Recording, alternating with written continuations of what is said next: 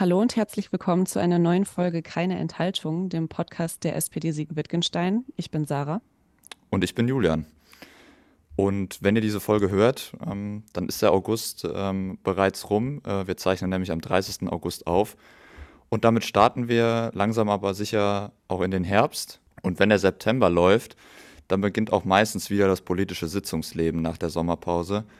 Und passend dazu ähm, begrüßen wir auch heute einen Gast bei uns. Genau, wir haben Dirk Wiese heute bei uns zu Gast, stellvertretender Fraktionsvorsitzender und Landesgruppenchef NRW für die SPD-Bundestagsfraktion. Dirk, äh, vielleicht kannst du dich einmal kurz vorstellen. Ja, ähm, erstmal vielen Dank für die Einladung. Mein Name ist Dirk Wiese. Ich komme sozusagen aus der nördlichen Nachbarschaft, aus der, dem Hochsauerlandkreis, bin seit 2013 Mitglied im Deutschen Bundestag, da, wie gesagt, stellvertretender Fraktionsvorsitzender für die Bereiche Innenrecht, Kultur, Sport und Petition und jetzt auch frisch gewählter Chef der nordrhein-westfälischen Landesgruppe der SPD-Abgeordneten mit meiner Kollegin Wiebke Esther. Und ich freue mich heute mit euch ein bisschen zu sprechen, bevor es nächste Woche in Berlin wieder losgeht. Ähm, ja, September 2023, äh, du hast es gerade gesagt, dann geht es äh, für euch im Bundestag auch wieder los. Und das bedeutet ja vielleicht auch so ein bisschen Halbzeit ähm, für die aktuelle Legislaturperiode und ähm, damit auch für die SPD geführte Ampelregierung. Und äh, bevor du, Dirk, da deine Einschätzung zur Bundesregierung und äh, der Arbeit der Ampel, aber auch der Arbeit äh, der Fraktion ähm, abgeben darfst, ähm, muss man sicherlich erwähnen, dass es seit der Wiedervereinigung ähm, vermutlich keine andere Regierung gab, die in schwierigeren Umständen ähm, begonnen hat oder ihre Arbeit begonnen hat. Ähm, erst noch äh, die Corona-Pandemie, ähm, dann der beginnende Krieg in der Ukraine im Februar 22, ähm, der auch immer noch andauert. Ähm, und das mit all seinen Folgen. Ähm, Dirk, siehst du das ähnlich mit den, mit den schwierigen Umständen für die Regierung? Lass mich vielleicht zu Beginn sagen, dass wir ähm, eigentlich schon wieder mitten in der Arbeit sind. Äh, ich komme gerade von der Klausurtagung der SPD-Bundestagsfraktion in Wiesbaden, wo wir die Arbeitsplanung fürs zweite Halbjahr gemacht haben. Natürlich auch dem Bundeskanzler unsere Position mitgegeben haben für die Klausur der Bundesregierung, die aktuell in Meseberg stattfindet. Und von daher ähm, wollen wir uns an die Arbeit machen. Wir wollen ähm, wichtige Beschlüsse umsetzen, die wir vor der Brust haben. Das betrifft Fragen der Energieversorgung. Das betrifft aber auch Fragen des, äh, des Staatsbürgerschaftsrechts, wo wir vorankommen wollen. Von daher, wir sind schon wieder vollends dabei und starten dann nächste Woche in die ja, durchaus schwierigen Haushaltsverhandlungen für den Bundeshaushalt 2024, der ansteht. Von daher wird das eine sehr arbeitsreiche Zeit werden, bis wir dann irgendwann naja, auf die Zielgerade Richtung Weihnachten einbiegen in diesem Jahr. Und dann müssen wir mal schauen. Nein, aber du hast es ähm, angesprochen. Ich glaube, diese Bundesregierung ähm, ist mit einem sehr guten Koalitionsvertrag gestartet. Ich will das nochmal sagen. Viele Journalisten haben sich ja damals geärgert, als wir Koalitionsverhandlungen geführt haben, wo nichts nach draußen gedrungen ist, wo wir wirklich intensiv gesprochen haben, was wir voranbringen wollen für dieses Land nach dieser 16 Jahre Zeit von Angela Merkel. Ja, und dann kamen wir in diese Situation rein, der Koalitionsvertrag stand, die Arbeit sollte losgehen und plötzlich waren wir wieder mit einem Krieg mitten in Europa konfrontiert, zwei Flugstunden von Berlin, dieser fürchterliche Angriffskrieg von Putin auf die Ukraine. Und das hat dann viele Entscheidungen notwendig gemacht in einer schwierigen Zeit wo ich aber rückblickend auch sagen will, dass die Ampelkoalition hier viele richtige Entscheidungen getroffen hat. Gerade was die Frage der Energieversorgung anbelangt, das war ja faktisch eine Operation am offenen Herzen im laufenden Betrieb. Es gab große Sorgen, ob der Winter 22 ähm, die Bürgerinnen und Bürger genug Möglichkeit haben zu heizen, aufgrund der Gasversorgung auch durch Russland und allen Schwierigkeiten. Aber glaube ich, das hat die Ampelkoalition hinbekommen und sie hat auch die Bürgerinnen und Bürger in dieser Zeit, wo die Energiepreise dann noch extrem gestiegen sind, auch mit sehr, sehr viel Geld finanziell unterstützt und auch die Wirtschaft unterstützt. Und das, glaube ich, waren so rückblickend Entscheidungen, die sehr wichtig gewesen sind, wo es aber gut gewesen ist, dass wir einen Bundeskanzler gehabt haben mit Olaf Scholz, der mit, mit Ruhe und Besonnenheit in dieser Situation dieses Land auch geführt hat. Dass es da immer wieder in diesen Monaten natürlich auch Kritik gibt und Unzufriedenheit bei den Bürgerinnen und Bürgern, das ist nachvollziehbar. Aber ich glaube, es wird schon anerkannt, dass Olaf Scholz in dieser schwierigen Situation dieses Land ähm, gut geführt hat. Und ich will noch mal eine Sache sagen, die immer so ein bisschen in Vergessenheit gerät. Im April 22, anderthalb Monate äh, nach dem russischen Angriffskrieg, hatte Friedrich Merz gefordert, dass wir die Gaslieferungen von heute auf morgen komplett aus Russland einstellen sollten. Das hätte dazu geführt, dass die Industrie hier eine komplette Bruchlandung hingelegt hätte. Wir haben uns von diesen Rufen nicht verrückt machen lassen und spricht übrigens auch nicht für die Wirtschaftskompetenz von CDU, CSU, sondern haben gesagt, nein, wir müssen Schritt für Schritt vorangehen, äh, weil es nicht einfach ist und das haben wir auch gemacht und äh, ich glaube, das hat auch mit dazu beigetragen, dass die Wirtschaft ähm, sich anders auf die Situation dieser ja, schwierigen Gasversorgungslage einstellen konnte. Ähm, du hast jetzt schon einiges angesprochen und wenn man sich die Bilanz der Regierung bis jetzt anschaut, dann kann man schon sagen, da sind schon einige Punkte abgearbeitet. Das sind viele Dinge, die das Leben der Menschen ja auch leichter machen und besser machen. Und was ist aus deiner Sicht denn das Wichtigste von den Projekten, die jetzt schon abgearbeitet sind? Ja, ich glaube schon, die wichtigsten Entscheidungen sind getroffen worden. Die unmittelbaren Folgen des, des russischen Angriffskriegs auch die, der, auf die Ukraine, die wir ja auch bei uns gemerkt haben. Die Inflation hat angezogen, äh, die wirtschaftliche Entwicklung hat Sorgen gemacht letztendlich. Wir haben über eine Million Menschen aus der Ukraine bei uns im Land aufgenommen. Ich sage es etwa fast von heute auf morgen, weil viele ihre Wohnungen zur Verfügung gestellt haben. Und das waren schon schwierige, aber sehr wichtige Entscheidungen. Und ich glaube, da wird sich auch im Nachgang zeigen, dass diese Entscheidungen auch richtig gewesen sind. Wir haben es auch geschafft, dass wir im Wahlkampf versprochen haben, den Mindestlohn anzuheben. Das war eines der zentralen Wahlversprechen äh, von Bundeskanzler Olaf Scholz. Auch das haben wir gemacht. Auch das ist vielen Menschen zugute gekommen. Und wir haben es auch hinbekommen, das Fachkräfteeinwanderungsgesetz auf den Weg zu bringen. Dass wir ganz klar sagen, wir brauchen auch Zuwanderung. Wir sehen es ja überall, der Fachkräftemangel, der Arbeitskräftemangel, auch bei uns hier in der Region. Das ist bei euch in Siegen-Wittgenstein nicht anders als bei mir im Hochsauerland oder nebenan im Kreis Olpe.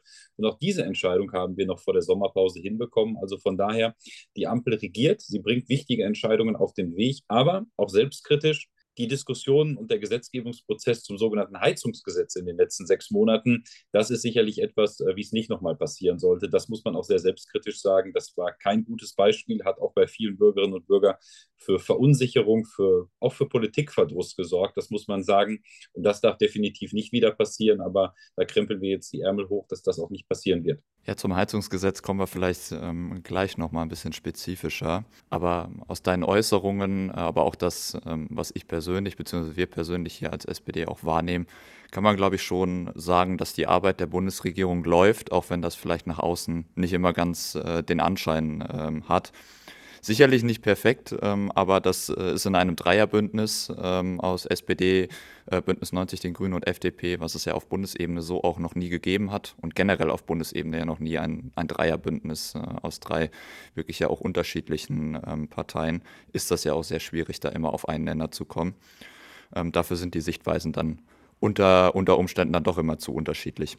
Wenn ich da einmal ganz kurz einhaken darf, ja das wird oft gesagt, dass es sozusagen das Dreierbündnis ist, dass natürlich FDP haben andere politische Ausrichtungen als die Grünen und dass es da auch manchmal hakt. Das kann auch passieren und da muss man auch zusammenfinden. Aber wir haben eigentlich faktisch auch in den letzten Jahren ein Dreierbündnis gehabt in Berlin. Äh, in der Großen Koalition war es ja nicht nur die CDU, mit der wir koaliert haben, sondern auch mit der CSU, auch Bayern. Und wenn ich nochmal so rückblickend sage, wie sich gerade Horst Seehofer und Angela Merkel ja fast bitter zerstritten haben. Horst Seehofer hatte damals noch die Herrschaft des Unrechts ausgerufen. Also ich will mal sagen, diese Dreierkonstellationen, wir kennen das jetzt schon mit äh, auch kleinen Koalitionspartnern aus Bayern, die sehr selbstbewusst gewesen sind. Also von daher, ähm, das, ähm, das kriegen wir schon hin, aber es ist schon so, man muss versuchen, immer alles zusammenzubinden. Und ähm, das ähm, erfordert manchmal, dass die SPD so ein bisschen in so einer moderierenden Rolle ist. Wir versuchen am Ende dazu beizutragen, dass es auch eine Lösung gibt. Und ähm, das ist auch so ein bisschen unsere Aufgabe. Und ähm, am Ende zählen halt auch nur die Ergebnisse. Und irgendwie hat man ja ähm, trotzdem immer so ein bisschen das Gefühl in der Öffentlichkeit, dass äh, von Seiten, von vielen Seiten versucht wird, ähm, die Ampelkoalition so ein bisschen ins Schwimmen zu bringen. Und das Ganze, du hast es schon angesprochen, gipfelte dann vielleicht so ein bisschen in dieser Debatte um das Gebäudeenergiegesetz oder das Heizungsgesetz, äh, kurz gesagt. Ähm, woran, woran liegt das, äh, dass die Koalition und ähm, gewissermaßen ja auch unser Kanzler Olaf Scholz äh, dann so schlecht in der Öffentlichkeit dastehen, zum Teil? Naja, das Gebäudeenergiegesetz ist ein gutes Beispiel für Folgendes. Wir haben früher das Pariser Klimaabkommen verabschiedet. Wir haben immer gesagt, wir wollen im Jahre 2050, 45 klimaneutral sein. Und das waren sehr lange, sehr abstrakte Zahlen. Alle haben immer gesagt, ja, wir müssen da was tun und wir müssen was machen, weil wir den Klimawandel ja auch bei uns hier immer mehr merken, wenn wir in die Wälder schauen. Wir sehen die Starkregenereignisse, die immer mehr werden, auch dass das Klima sich verändert. Und aber es war immer so ziemlich abstrakt. Und mit dem Gebäudeenergiegesetz wurde es erstmals konkret, dass man auch gesagt hat, das, was im Gebäudesektor an fossiler Energie verbraucht wird, das kann so nicht weitergehen. Und darum mussten auch hier Veränderungen kommen. Es ist natürlich dann so gewesen, dass man gesagt hat, im Koalitionsvertrag am 01.01.25 soll es ein neues Gebäudeenergiegesetz geben. Das waren die Verabredungen im Koalitionsvertrag. Das war gar nicht so vielen aufgefallen. Aber als dann letztendlich auch der Angriffskrieg Russlands auf die Ukraine begann, als man gesehen hat, oh, es kann auch schwierig werden mit der Gasversorgung und der Gebäudebereich ist sehr abhängig von der Gasversorgung, da hat man dann die Entscheidung getroffen, dieses Gesetz auf den 01.01.24 auch vorzuziehen. Und dann ist natürlich das passiert, was in Berlin durchaus auch mal passiert. Dann ist ein Gesetzentwurf durchgestochen worden an die Presse. Und es hat einen sehr großen Aufschrei gegeben, weil der ursprüngliche Entwurf aus dem Hause von Robert Habeck auch nicht gut war. Er hat einseitig nur auf die Wärmepumpe gesetzt. Er hatte ja auch ein Verbot von Holzpellets und Holz vorgesehen, was bei uns in der Region auch niemand nachvollziehen konnte. Und dann hat es diese intensive Debatte auch teilweise zu sehr öffentlich aus meiner Sicht in den letzten sechs Monaten gegeben. Aber am Ende muss man sagen, dieses Gebäudeenergiegesetz, was jetzt auf dem Tisch liegt, das ist pragmatisch, das ist machbar, das ist umsetzbar. Das hat auch ähm, eine große Förderkulisse für Bürgerinnen und Bürger, wenn dann die Heizung mal kaputt sein sollte, weil das muss ja auch man zur Ehrlichkeit sagen, viele dachten ja, sie müssten jetzt die Heizung von heute auf morgen aus dem Keller rausreißen und dann kommt noch einer vorbei und kontrolliert den Keller. Das, da war ja auch viele Fake News unterwegs, das muss man ehrlicherweise einräumen. Aber nochmal, das Gesetz von Robert Habeck, das ist jetzt auch durch die SPD-Bundestagsfraktion vom Kopf auf die Füße gestellt worden und geht, glaube ich, jetzt in eine richtige Richtung. Und darum wird es jetzt auch am 7. September im Bundestag dann final verabschiedet werden. Kommen wir ein bisschen ähm, darauf zurück, was wir eigentlich nicht nur als Politiker, auch als Mitarbeitende in der SPD so von Bürgerinnen und Bürgern gespiegelt bekommen. Wir bekommen das hier selber in unserem Büroalltag mit. Personen, die reinkommen und uns ihre Sorgen mitteilen. Du tust selber durch deinen Wahlkreis, wenn du jetzt nicht gerade in Berlin unterwegs bist. Ähm, was bekommst du da so für Sorgen oder Themen von den Bürgerinnen und Bürgern gespiegelt, die sie gerade besonders bewegen? Ja, auf der einen Seite ist es natürlich ähm, das Heizungsgesetz, was in den letzten Wochen eines der Hauptthemen gewesen ist, wenn ich von Tür zu Tür unterwegs gewesen bin, wenn wir Veranstaltungen gehabt haben. Aber auch das Thema ähm, Fachkräfte, Arbeitskräfte, die fehlen in den Handwerksbetrieben, in den Unternehmen. Auch das ist ein sehr, sehr großes Thema. Auch wieder verstärkt die Frage, dass die Unternehmen sagen, das, was wir an Bürokratieanforderungen haben, mit denen wir uns jeden Tag beschäftigen, auch das ist eine große Herausforderung, vor der wir letztendlich auch stehen. Aber, und das ist vielleicht noch das nächste Thema, auch bereitet gerade auch den Bürgermeisterinnen und Bürgermeistern bei uns in der Region auch das Thema der Migration. Ähm, große Sorgen, weil es einfach natürlich ist. Wir haben über eine Million Menschen aus der Ukraine aufgenommen. Wir haben Stand jetzt in diesem Jahr auch noch 180.000 Menschen aus anderen Nationen, die zu uns kommen. Und die müssen alle untergebracht werden. Die müssen versorgt werden. Die müssen Wohnungen letztendlich auch haben. Und auch das merkt man halt bei vielen Bürgerinnen und Bürgern verunsichert. Das macht die Lage auch nicht einfach und auch hier wollen wir zu Antworten kommen. Aber das sind so die Hauptthemen, die ich momentan, wenn ich im Sommer hier bei mir, im verregneten Sommer aktuell im Sauerland unterwegs bin, äh, von vielen Bürgerinnen und Bürgern auch höre. Ähm, und damit kann man, glaube ich, äh, ganz gut ähm, zum, zum nächsten Themenblock überleiten, den wir noch so ein bisschen angesprochen haben wollen. Eines, das Sarah äh, und ich eben auch ganz gut aus dem Büroalltag kennen äh, und aus den vielen Gesprächen vor Ort äh, und, und du sicherlich äh, ganz genauso. Ähm, das ist äh, der Zulauf, ähm, den aktuell die AfD erhält und ähm, der sich ja auch äh, in den Umfrageergebnissen repräsentiert. Ja, wie viele das mittlerweile sind, die mit der AfD sympathisieren, macht mir ehrlich gesagt ein bisschen Sorge. Also wir hatten jetzt hier den ein oder anderen Anruf im Büro oder Personen, die auch reinkommen, die ja, verärgert sind, was wir oft auch verstehen können, aber dann eben diese Protesthaltung an den Tag legen, dass sie dann sagen, ja, dann wähle ich jetzt eben auch die AfD. Und ähm, ja, wir haben jetzt viel über die Politik der Ampel gesprochen und viele nehmen das halt als Aufhänger. Wir hatten konkret einen Fall hier von einer Dame, die sich äh, auch über die Heizkosten ja, geärgert hat und dann ihre Reaktion war, dann würde sie jetzt eben die AfD wählen. Was ist aus deiner Sicht ähm, der ausschlaggebende Punkt, warum die AfD gerade so viel Zulauf bzw. Unterstützung erhält oder warum die Umfragen jetzt auch so aussehen, wie sie aussehen. Hm. Das ist ein Thema, was tatsächlich auch viele Bürgerinnen und Bürger beschäftigt, die sich aufgrund dieser Entwicklung auch Sorgen machen. Ähm, alle Studien, die wir auch kennen, zeigen, dass es einen, einen harten Kern von Leuten bei uns im Land gibt, die rechtsnational, rechtsextremistisch wählen. Das muss man einfach so sagen. Sicherlich in, in Brandenburg, Thüringen und Sachsen noch mal ausgeprägter als bei uns vor Ort, aber das gibt es einfach.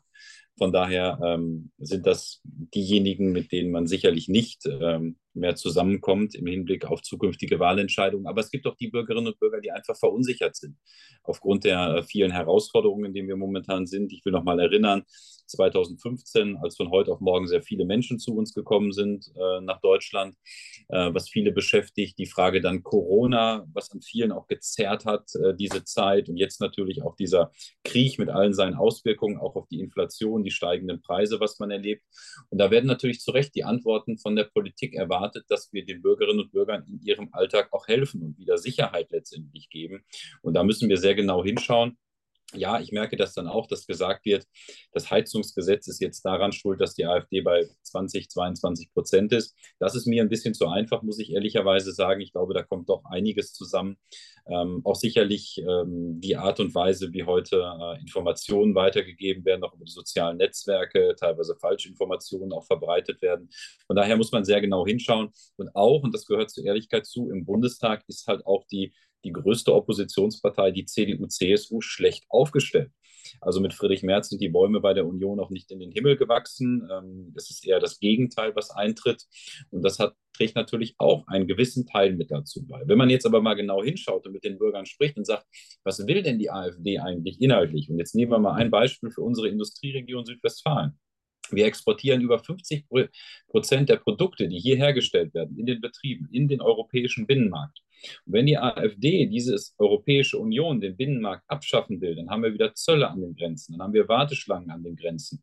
Und das, was die AfD vorschlägt, diesen Austritt aus der Europäischen Union, das ist ein faktisches Arbeitslosenprogramm für Südwestfalen und für unsere Region. Und das muss man den Bürgerinnen und Bürgern auch immer wieder deutlich machen. Oder die anderen Vorschläge, dass die AfD das, die Axt an das gesetzliche Rentenversicherungssystem legen will. Das hilft gerade auch Geringverdienern in keinster Art und Weise. Und da muss man sich auch konkret inhaltlich auseinandersetzen und die AfD stellen, weil das, was sie letztendlich inhaltlich vorschlägt, neben ihren populistischen Forderungen und teilweise ja immer mehr ins Rechtsextreme abgleitenden Aussagen, das hilft den Bürgerinnen und Bürgern im normalen Alltag kein bisschen, ist eher das Gegenteil. Und die Auseinandersetzung muss man selbstbewusst führen und das tun wir auch. Damit hast du eine wichtige Frage schon beantwortet, die ich jetzt angeschlossen hätte, nämlich was kann man auch hier vor Ort tun, um A, natürlich gegen die AfD zu argumentieren und B, auch Bürgerinnen und Bürger zu überzeugen, die da jetzt vielleicht verunsichert sind und darüber nachdenken, die zu wählen. Genau. Absolut. Und äh, das, das muss man machen. Das ist, das vor allem das Entscheidende ist, dass wir das momentan überall machen. Ähm, äh, Johannes Rau hat mal den schönen Satz gesagt, der Wahlkampf für die nächste Wahl beginnt eigentlich am Wahltag um 18.01 Uhr. So, und darum muss man immer unterwegs sein und auch vor Ort sein. Und ähm, das ist ja etwas, was wir auch in Südwestfalen an vielen Stellen versuchen, da zu sein, ansprechbar zu sein, uns um die Probleme auch zu kümmern und erreichbar zu sein. Und äh, das kriegen wir nur gemeinsam hin. Und äh, da brauchen wir viel Unterstützung, aber die kriegen wir auch. Es ist noch gar nicht so lange her. Ähm, du hast die Person jetzt äh, des Öfteren schon mal, schon mal genannt. Ähm, da öffnete der CDU-Parteivorsitzende und Fraktionsvorsitzende Friedrich Merz so ein wenig die Tür nach rechts, hatte man zumindest den Eindruck. Ähm, und die öffentliche Schelte darauf ließ ja dann äh, auch nicht lange auf sich warten. Äh, sinngemäß sagte er ja, ich glaube, es war im ZDF-Sommerinterview ähm, den Satz, ähm, dass man Wege finden müsste, mit der AfD auf kommunaler Ebene zusammenzuarbeiten, gerade wenn diese Bürgermeister oder Landräte stellen. Als Kommunalpolitiker ähm, wie mich war das schon echt ein Schlag ins Gesicht, das, das muss, ich so, muss ich so deutlich sagen. Wir haben im Kreistag selbst ähm, drei AfD-Mitglieder und für meine Fraktion ähm, kann ich da auch ganz klar sagen, dass, dass wir eine Zusammenarbeit mit der AfD in Gänze ausschließen. Und ich habe das Ganze auch sehr offensiv ähm, über die äh, sozialen Kanäle nach außen vertreten. Was unsere Hörerinnen und Hörer vielleicht gar nicht wissen, ähm, ist ja die Tatsache, dass du deinen Wahlkreis ähm, mit Friedrich Merz ähm, im Prinzip teilst. Er kommt aus dem gleichen Wahlkreis ähm, wie du. Ähm, wie ist da seine Aussage äh, vor Ort aufgegriffen worden? Ich kann mir vorstellen, dass das da sicherlich bei euch auch ähm, die eine oder andere Welle geschlagen hat. Absolut. Und äh, jetzt ist es ja nicht so, dass ähm, nur wir als SPD oder andere Parteien äh, Friedrich Merz nach diesem Sommerinterview kritisiert hat, sondern den heftigsten Gegenwind hat er aus seiner eigenen Partei bekommen, die selbst fassungslos gewesen sind über diese Aussage, dass sozusagen eine Kooperation mit der AfD, naja, im Bundestag darf man das nicht, im Landtag darf man das auch nicht, aber auf den Kommunen, das ist nicht so wichtig, das, das darf man schon. Und so eine Aussage ein Jahr vor den wichtigen Landtagswahlen in Sachsen, äh, Thüringen und Brandenburg zu machen, ähm, da haben viele den Kopf geschüttelt bei uns, muss man sagen. Übrigens über weitere Aussagen auch, als Friedrich Merz Ukrainerinnen und Ukrainer als Sozialtouristen sozusagen verunglimpft hat, äh, gab es hier auch einen großen Aufschrei, weil man auch gesagt hat, was hat ihn denn da jetzt geritten? Hier kommen Menschen aus dem Krieg, die bei uns Schutz suchen. Äh, die kann man doch nicht so bezeichnen. Also von daher, ähm, er ist da schon an vielen Stellen sehr fragwürdig unterwegs und ähm, ja, da kriegt er auch zu Recht Kritik. Aber nochmal, ich glaube, das Signal, was er da ausgesendet hat, das ist verheerend, weil es ist auch eine Geringschätzung der Arbeit, die in Stadträten und Kreistagen geleistet wird. Das ist jetzt irgendwie nicht das Kellergeschoss der Demokratie, äh, wenn man da sich ehrenamtlich engagiert, sondern das ist die Grundlage, die Basis des der Demokratie vor Ort, wo die Entscheidungen für die Stadt, für die Dörfer ähm, getroffen werden, die, die oftmals ja noch viel konkreter die Lebenssituation betreffen, wenn über einen Straßenausbau entschieden wird, wenn über Kindergartenplätze entschieden wird, wenn über einen neuen Spielplatz entschieden wird.